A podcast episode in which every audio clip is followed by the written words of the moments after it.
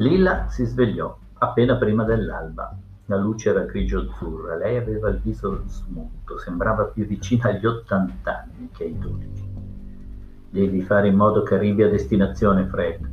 Gli afferrò il braccio, ficchiandogli le unghie nella carne per assicurarsi che l'ascoltasse. Non hai scelta.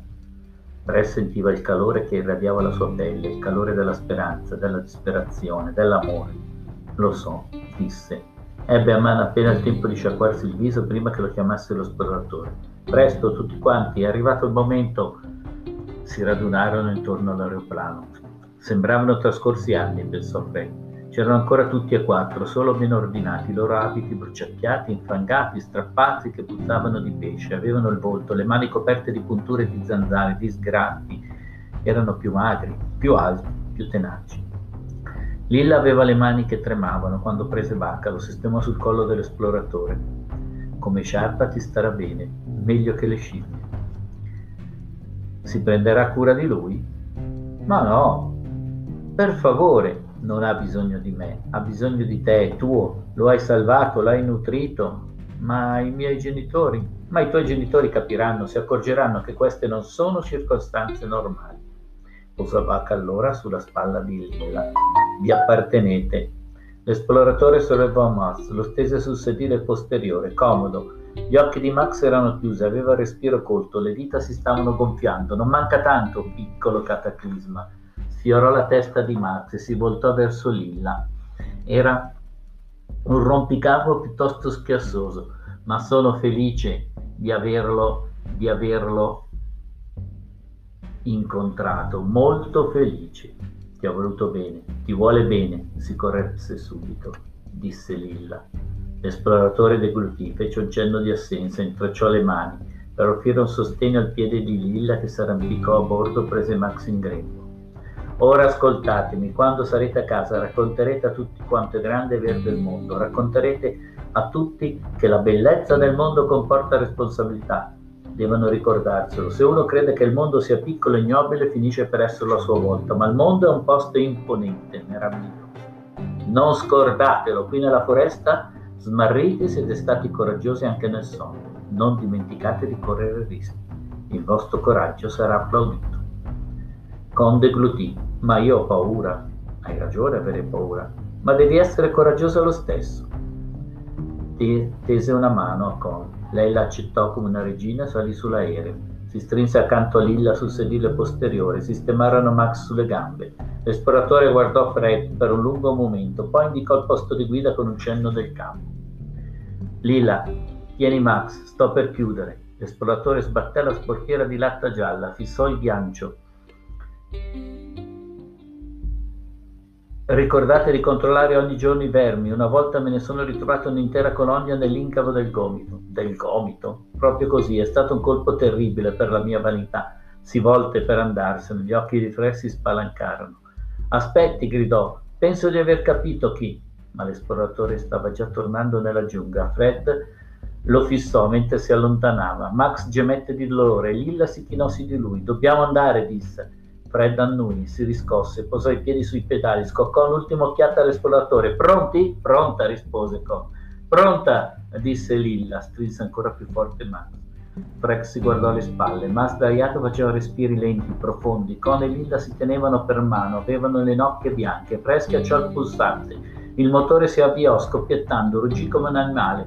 Fred tirò indietro la manetta, puntò il muso dell'aereo, dritto verso la paura, dritto verso casa. Un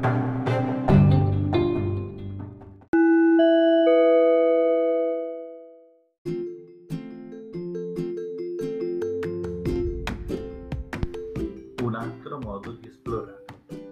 Il campo in cui atterrarono era un ampio pascolo destinato al bestiame, lungo, verde come il rio della Manza. Sobbalzarono con violenza, si rialzarono in volo, toccarono di nuovo il, con, il suolo con un tono le mucche muggirono di terrore e si sparpagliarono. Le ruote davanti tremavano, quelle dietro ponevano resistenza. Per un attimo sembrarono sul punto di capovolgersi, ma l'aereo vibrò e si fermò con orrore. Le mucche non si ripresero mai più. Per il resto della sua vita Fred associò, associò l'odore di erba appena falciata un senso di gratitudine.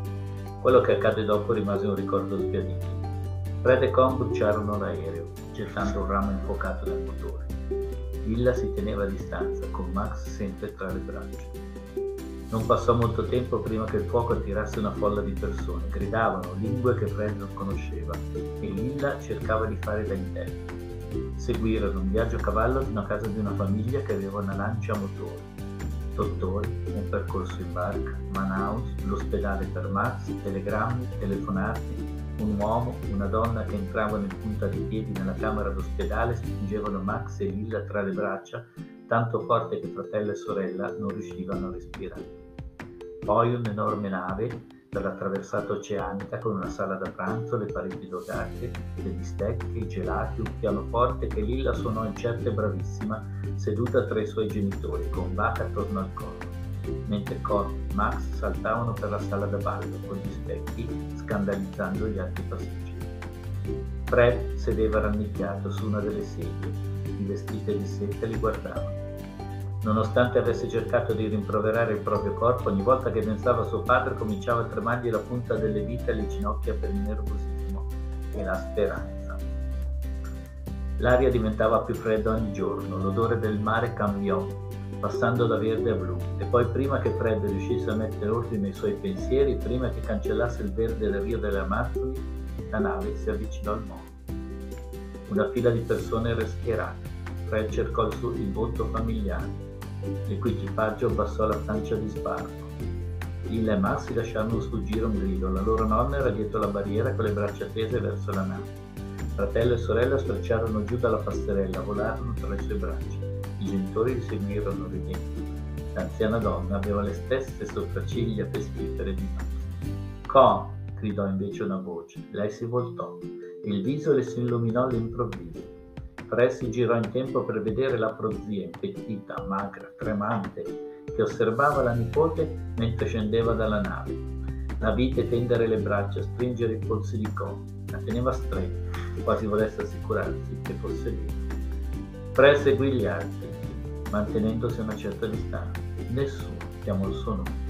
Si fermò in mezzo alla confusione, accanto al gabbiotto della dogana, guardò verso la nave, cercò di calmare il ruggito di delusione che sentiva nel petto e poi all'improvviso vide suo padre, con l'abito tanto sgualcito da sembrare irriconoscibile, le code del cappotto che svolazavano, correva verso di lui facendosi largo tra i marinai e le donne con vistosi capelli, volando più veloci. Ho pensato di averti perso. Lo spinse tanto forte che Fred sentì le costole scricchiolare vicino al cuore. Non l'avrei sopportato, non ce l'avrei fatta. Fred affondò il volto nel cappotto del padre. Pensò all'uomo di nuovo solo nella giungla, riusciva quasi a sentire la sua voce. Ogni essere umano su questa terra è un esploratore. A volte esplorare è una parola per chi affronta l'ignoto, a volte una parola perché torna a casa.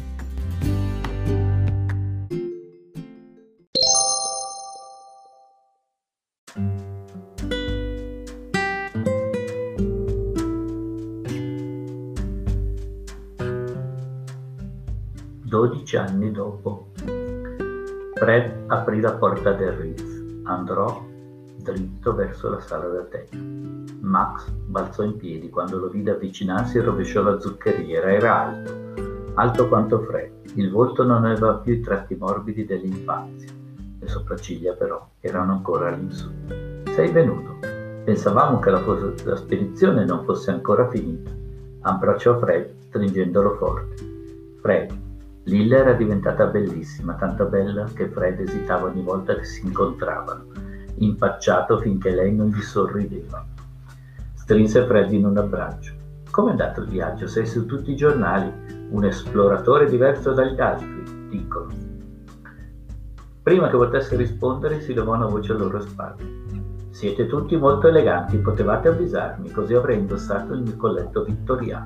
Con! esclamò Max. A un primo sguardo Con sembrava uguale a quella mattina al campo di aviazione con la mascella sporgente e squadrata, ma i riccioli biondi non c'erano più, e nemmeno lo sguardo diffidente. Aveva i capelli a caschetto, pantaloni a vita alta, un cappello di feltro, che assomigliava a un copricapo. Da esploratore gliel'aveva regalato Fred per Natale, l'anno prima. Una cameriera si avvicinò con il menù. Possiamo avere una fetta di ogni torta del menù? domandò Fred. Quattro cioccolate calde, aggiunse Max, in onore delle frittelle di larva. Ho portato qualcuno a festeggiare con noi, è vecchio. La cameriera però potrebbe non essere d'accordo, uscita a nasconderlo. Baca, disse Fred, è diventato enorme, un vecchio signore rispettabile ormai, ma prima era una peste. Cercava sempre di mangiare le copertine dei miei libri di biologia. Fred a quel punto tese la mano con il palmo verso l'alto, il segno era molto sbiadito, ma si vedeva comunque il tatuaggio. E ancora un segreto, ancora un segreto. Certo, sempre, disse Con. Fred guardò i quattro palmi rivolse verso l'alto. Il suo era coperto di scottature vesciche dall'ultima spedizione, quello di Lilla segnato dai graffi degli animali, quello di Con macchiato di inchiostro. Fu Max aspettare il silenzio. Secondo voi è ancora laggiù?